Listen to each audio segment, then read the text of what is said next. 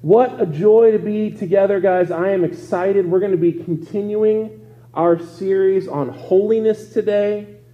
Uh, last week, if you, if you got to be here, we, we opened this series talking about the holiness of God the Father. We talked about how, how, how um, God is so perfectly other, right? And how that has all these weird implications on reality. We looked at Isaiah's vision of the throne room of God Almighty. We talked about the supreme uniqueness of God. He is so perfectly, supremely good, so perfectly, supremely other that, that to be in his presence without holiness is to be consumed, which is super intense, right?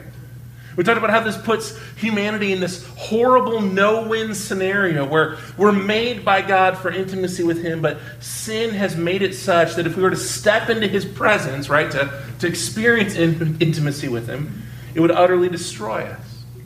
Isaiah understood this and was dependent on God to intervene on his behalf. Today, we're going to continue this discussion by talking about the unique holiness of Jesus and what that means for you and me.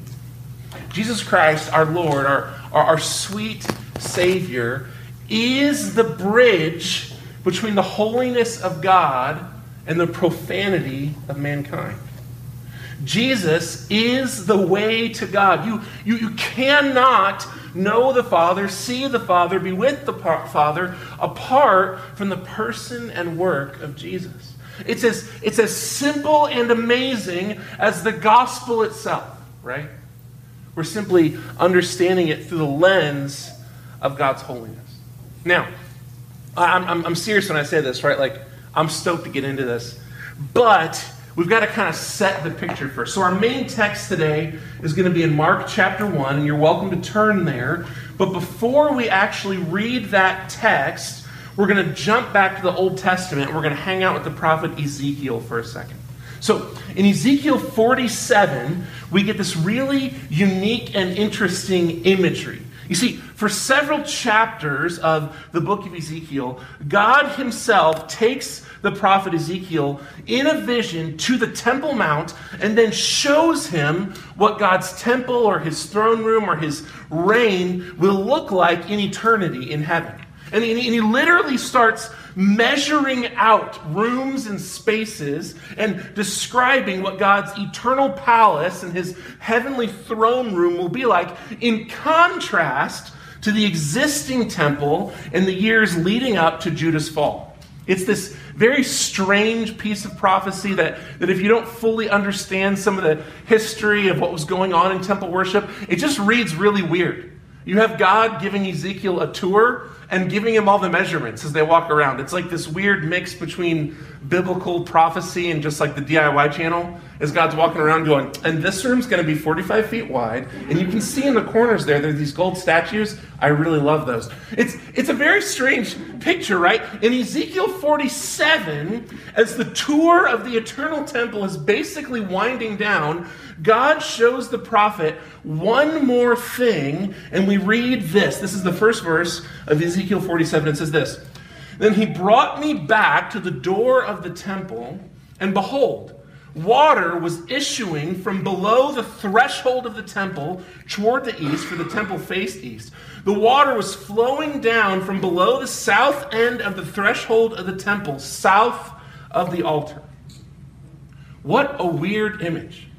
After this whole grand tour of heaven's temple, quote unquote, it ends out with, oh, and, and we have a pipe problem. There's water leaking out of the back room of the temple. Now, if you remember last week in Isaiah's vision, of, of God's eternal throne room. The inner room of the temple was called the Holy of Holies. It's where God's throne, the mercy seat, is present. In Ezekiel's vision, there's water pouring out of that room, out of the Holy of Holies, and flooding the temple and running out the front door. I don't know if you, if you guys ever had like a house flooding issue, a pipe burst, something backs up, and you're in your basement and you're like up to your ankles in water. It's not a good feeling. It's not fun by any means. And, and depending on what has caused that water to be in your basement, it can be a significantly worse experience, right? We've only had that once, and it was the bad kind at our house. but this is the image we have.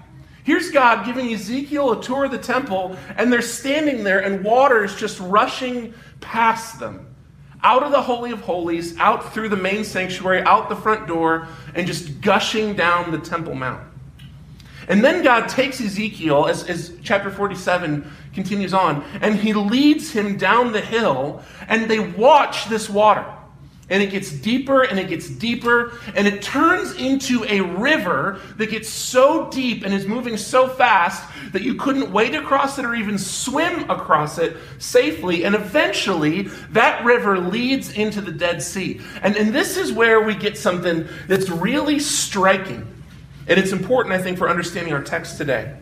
You see this water according to ezekiel changes everything it touches if anyone drinks of this water, they'll be full and miraculously sustained, according to Ezekiel. If any plants take water from this river, they'll bear supernatural fruit that sustain people so they, so they don't have to eat. And then God says, as this river makes its way out to the Dead Sea and touches the Dead Sea, if you don't know this, it's this little inland sea in the middle of Israel that is like salty salt water, like as, as saline as water can get, right? God says that when this water from this river touches the Dead Sea, it will transform the Dead Sea into fresh water. And that it will cause so many fish to live in the Dead Sea that anyone can walk up to the beach and throw a net and have more food than they'll ever need. And that this food will be that supernatural food that sustains you. It's this really strange image, right? Because God is using in Ezekiel the image of salt water and fresh water to talk about his holiness and uncleanliness. The river flowing from the temple will clean anything it touches. It will turn salt water into fresh water. The river of living, miraculous water flows out of the Holy of Holies from the very throne of God at the mercy seat into the world and purifies whatever it touches to the blessing of whoever interacts with it. What God is saying through the prophet Ezekiel is the solution to the problem presented in stories like the vision of Isaiah. God Himself will work to transmit His holiness onto His sinful and broken creation so that they can dwell with Him. Come on. You see, in temple worship, God must be totally separate from His people. His, his throne is behind the veil. And I mean that literally. A massive hand woven curtain that, that ends up being like three or four inches thick is, is put up between the Holy of Holies and the holy place or, or the sanctuary. The, the, the place where God's presence dwells on earth in the temple, the, the mercy seat, the Ark of the Covenant, is separated from even the most set apart and holy priests. And only one priest a year is allowed to go behind the veil and stand in the presence of the ark. And by the way, even this priest is they're, they're so concerned about the holiness of God and the separateness of God that oftentimes, according to the, the, the, the Mishnah in Scripture, they would tie ropes around the ankle of the high priest just in case God struck him dead. So they wouldn't have to wait a year to get the body out of the Holy of Holies. And they would put bells on his feet to make sure he was still moving back there. Can you imagine being that guy? It's like it's like your day. You finally got chosen. You get to go be the, the high priest and offer incense at the at the altar of God, and you're so stoked. And then some guy comes up and just starts tying a rope around your ankle. Don't worry about it, bud. It's standard procedure. What are the bells for? Don't, don't worry about it, dude. You just go in there, offer your incense, and there's some guy back in the corner hiding, holding the rope, like tugging on it to make sure it's tight. That's intense, guys. God and man are inherently separated by the reality of the holiness of God and the reality of the sinfulness or profanity of humanity. But God has been promising from the beginning that He will fix this separation.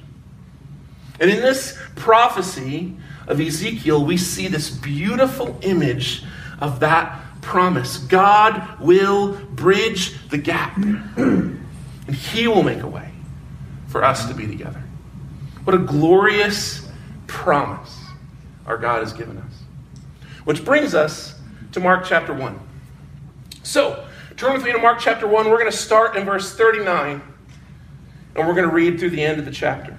It says this And he, he being Jesus, went throughout all Galilee, preaching in their synagogues and casting out demons.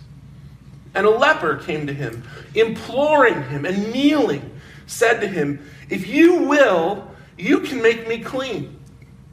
Now, moved with pity, he stretched out his hand and touched him and said to him, I will be clean.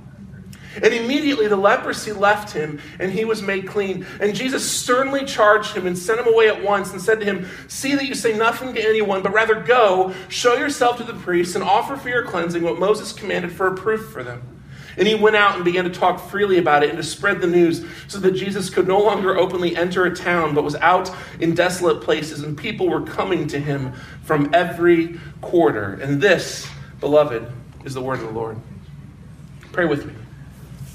Father, we ask today as we take a few minutes to be in your word, that you, Holy Spirit, that you would be our primary disciple, our teacher, that you would illuminate the text to us, that you would remind us of things forgotten, that you would convict us where our heart needs it, and that ultimately, God, we would, we would leave this space today having heard from you.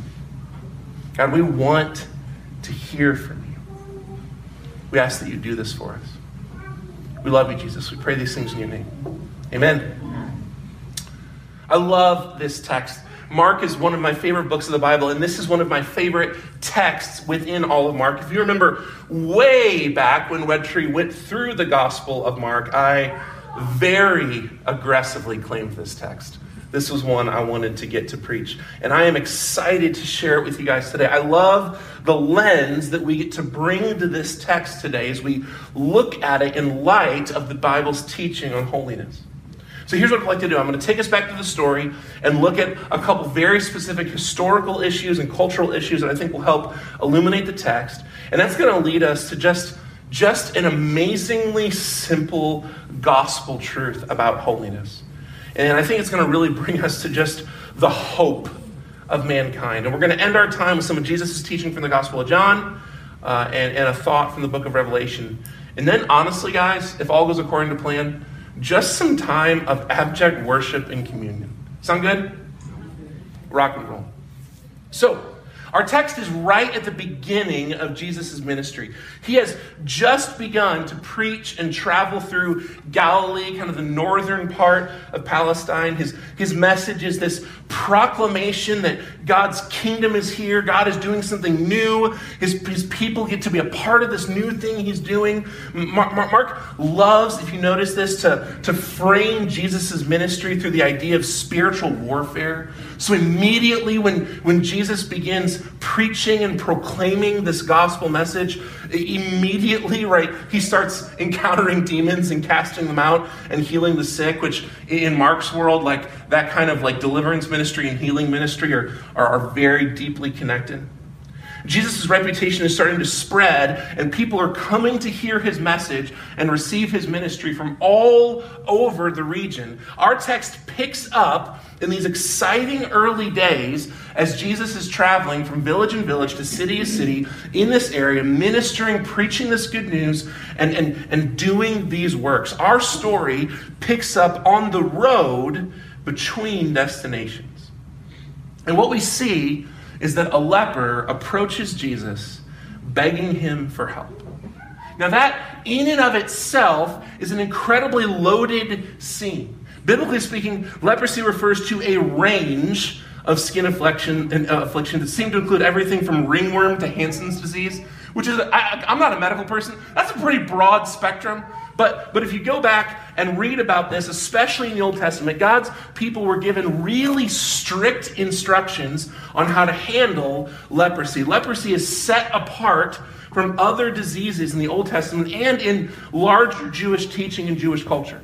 Lepers were unclean in the most intense sense of that word. Once you had been declared leprous, you were forced to leave your job, leave your property, leave your family, and literally, physically live in exile outside of your community, outside of any community. Lepers were not allowed to worship, they were not allowed to work, they were not allowed to approach or touch other humans who weren't leprous, even spouses, even children. You can read about these really intense instructions, biblically speaking, in Leviticus 13 and 14, but these were expounded upon in the larger Jewish commentaries. But you can take this passage, biblical passage, as just kind of an example of what we're talking about. This is from Leviticus 13, starting in verse, verse 45. It says this The leprous person who has the disease shall wear torn clothes and let the hair of his head hang loose and he shall cover his face and cry out, Unclean, unclean. And he shall remain unclean as long as he has the disease. He is unclean, and he shall live alone, and his dwelling shall be outside the camp. Guys, this is intense. Leprosy is not like other diseases in the Jewish eyes. It's deeply linked to the Jewish people's understanding of ritual purity, which is just another term for holiness and profanity. It isn't so much a disease to be cured as it is an uncleanliness or profanity to be cleansed. And that's an important distinction to make. This leper approaches Jesus, and this is literally illegal. He's, he is walking uncleanliness. And he is approaching this rabbi. He should be keeping his distance. And, and by the way, in, in the first century, we joke, right, about the priest going into the Holy of Holies and then putting bells on him. But, but in the first century, lepers were required to carry noisemakers with them so they could let passersby know they were lepers.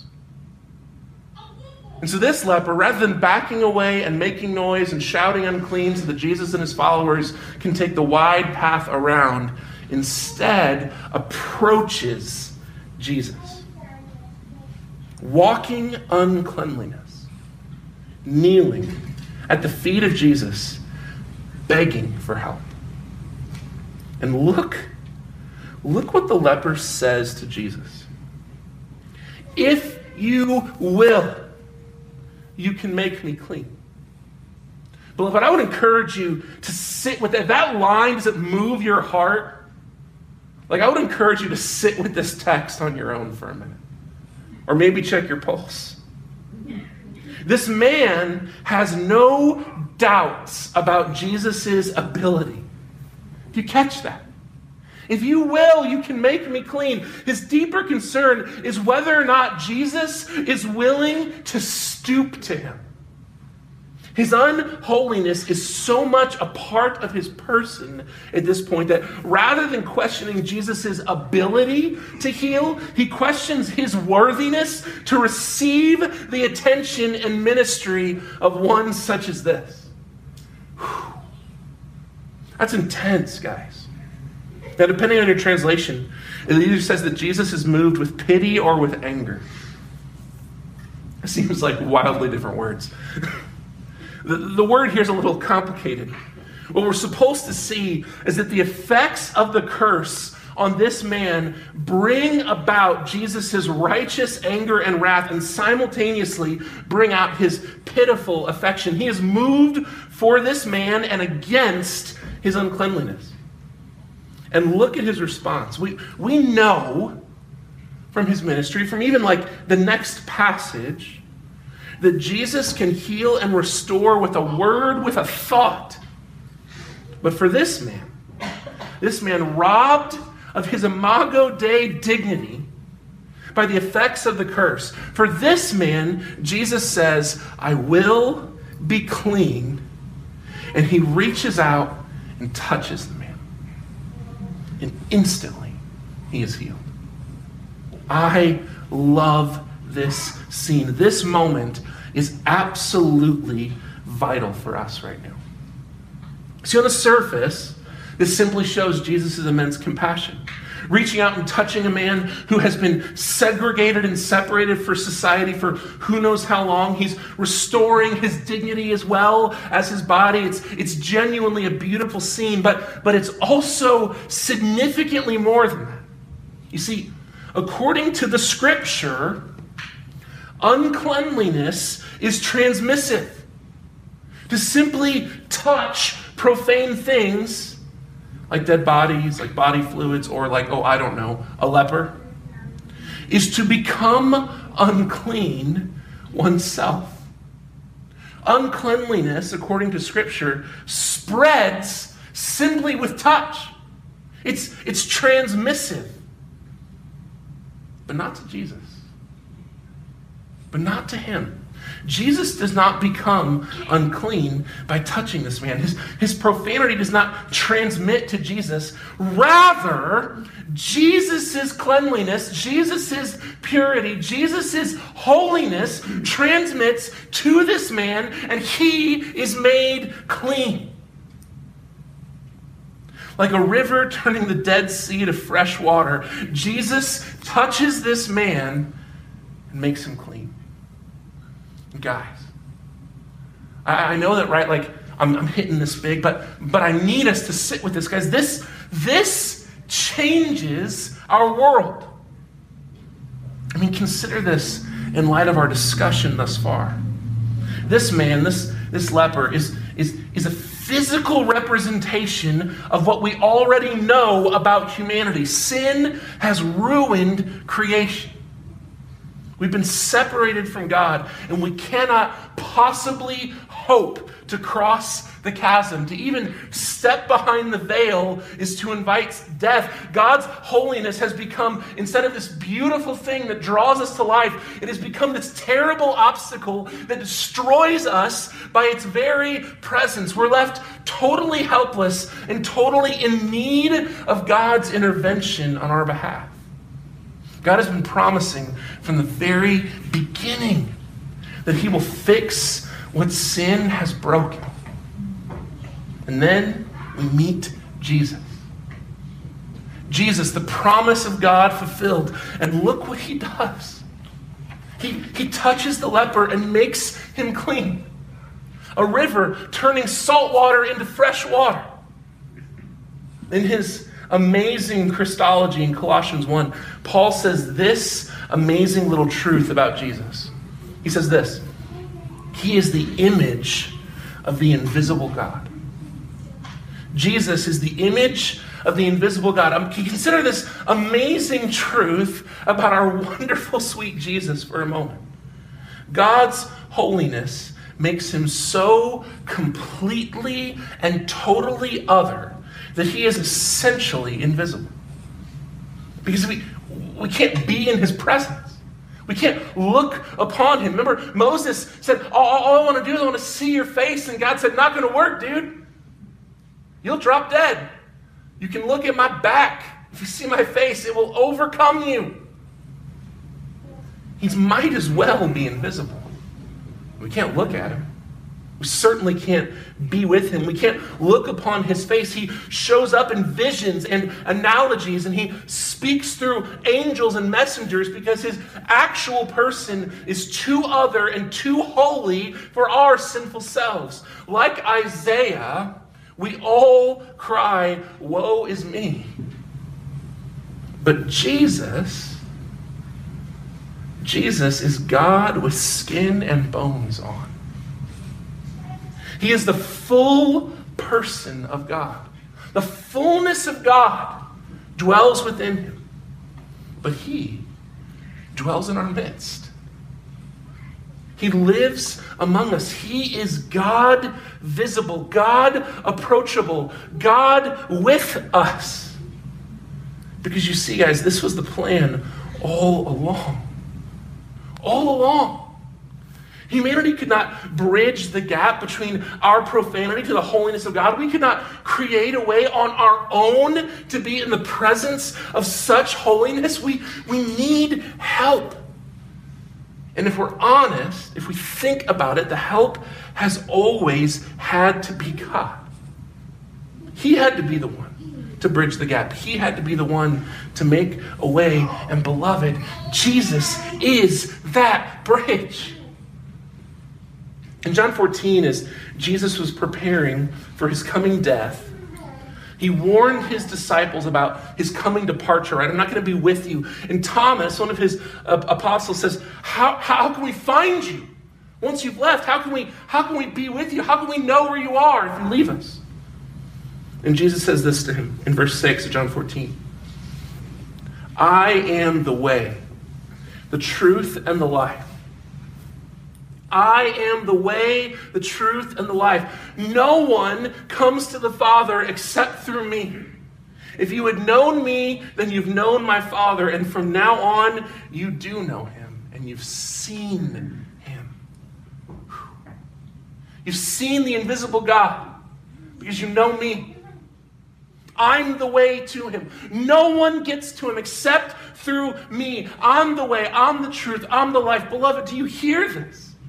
Jesus is the way. Guys, this isn't some, some elitist expression of exclusion. Jesus is simply expressing an immutable truth about the reality within which we live. No one can come to the Father without Jesus. He's the way. He is the bridge from sinful humanity to a holy and righteous of God. The, the person and work of Jesus is the way to holiness. Jesus' perfect life, his, his unjust death, his spirit fueled resurrection, his ascension to the Father, and his eventual return to restore all things, this has made a way for us to be with our God. You see, Jesus' holiness transmits. He puts his holiness on us. This isn't just some, some workaround for Jesus to simply ignore sin. No, rather, Jesus takes on our profanity and our sin and then gives us his holiness that we might be in the presence of our Creator, the lover of our souls. As Jesus takes our place. Think of our leper for a moment in the story. When this story starts, he's, he's living out in the wilderness, away from people, away from life he goes to Jesus. He's made clean. Jesus' instruction, right? Go make the necessary sacrifices so you can rejoin society and your family, but, but don't tell anyone what happens. He disobeys Jesus' orders to remain silent about the miracles, so that suddenly Jesus is so hounded by so many people that he can no longer enter into cities and villages. And at the end of our text, we have a former leper who's in the city with his family and his friends, and we have Jesus out in the wilderness and desolate places. This switcheroo foreshadows how Jesus literally takes our place and pays for sin on the cross. We get his holiness, and he gets our sin. We get the presence of God, he gets the wrath and the punishment. And guys, think of what happened when Jesus paid that sin price on the cross. Think about this. The Gospels, all four tell us that when Jesus died, that curtain in the temple, remember that curtain? The one that's like four inches thick, the one that separates the sanctuary from the Holy of Holies, from the, the, the, people of God, from the throne of God. The moment Jesus dies and the sin price is paid, God tears that curtain from top to bottom and removes the veil. Beloved, our Jesus, our sweet Jesus, He is the bridge. He has made a way so that you and I can be holy, so that we can be with God, so that we can live into our design and we can be united with our Creator. The river that is Jesus can truly turn salt water into fresh water because the holiness of God is strong. The holiness of God is stronger than the power of sin and the power of death. Guys, sin and death, they spread amongst us like a disease from person to person, but the very touch of our Jesus, his work, his ministry, it makes us clean. It makes the salt water of our souls fresh. It bears the fruit of life in us and sustains us. In the book of Revelation, God gives John a vision of what the world will be like when Jesus returns and establishes his kingdom forever. And so in this vision, John sees God's eternal throne. Are we guys seeing a theme here? God likes showing off this building. I don't know what it is, but it's like every time he's got a prophet, he's like, hey, hey, come check out my crib. This is sick. You're going to want to see this. He measures it again in Revelation. So I don't know. Maybe DIY channel is a thing in heaven. But uh, John is taken to see God's eternal throne. And what's amazing is that in John's vision, post cross, right? God actually says, you know what? There's not even going to be a temple. We're going to tear the walls down so everyone can see it. It's all going to be out in the open. And the Holy of Holies is just going to be on top of the hill, and the throne's going to be right here. And anywhere anyone is, they're going to be able to just see it. There's not going to be any separation. And then there's this amazing picture. And on the other side of the cross, when Jesus returns and all things are made new and God establishes his kingdom on earth and the Holy of Holies is standing out in the open with no walls and no separation for all of his people to be in his presence all the time as his mercy seat sits there for all to see, what does John see coming out of the throne of God in the end of days? A river. A river. A river of life and on the banks of that river are orchards of the tree of life. You know that tree? The one that once sin entered the world, God said you can't be around that tree. And he set up guards and separated humanity from it and said, because of the reality of sin, you cannot eat of this tree. You know that one? In eternity, when Jesus has returned and made all things new. He will plant orchards of those trees everywhere for his people to partake in and to eat of the life of our God, the life of our Creator. because Jesus has made a way. Jesus has made a way for all of his people. Hear this, guys. All of us, through Jesus, through his work, through his ministry, have been made holy and given the abundant life that God has always had in mind for his creation. That when, when everything, when the dust settles and the things of this world are no more, and the powers and empires and everything that seems so big and so important now, and they are washed away and gone, and all that remains is God and His kingdom and His people, we will stand at the river of our Jesus and eat of the tree of life and be in His presence for eternity because He has made a way for us to be holy like Come on. Beloved, this is the gospel. As simple as it is. You and I, profaned by sin, but made holy by our sweet, sweet Jesus. Amen. I'm going to pray for us, and I'm just going to ask us to sit in that for a minute.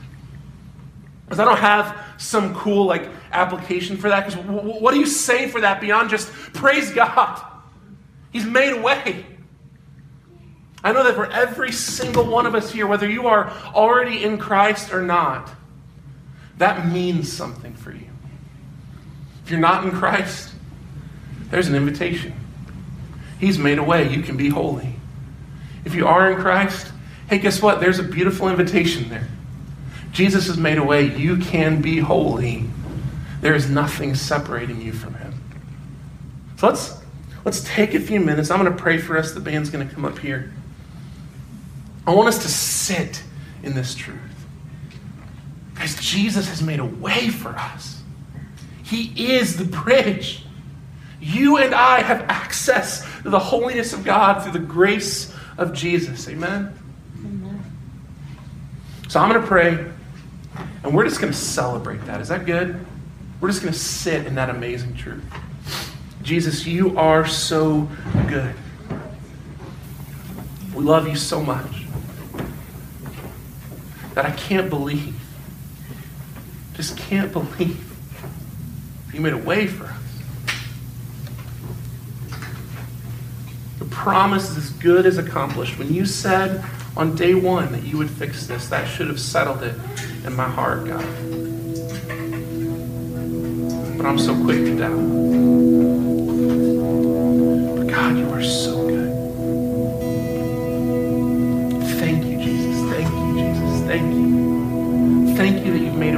Us to behold.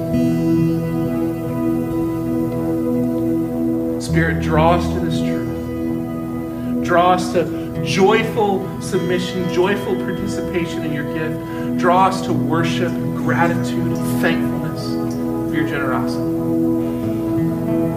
We desperately need it.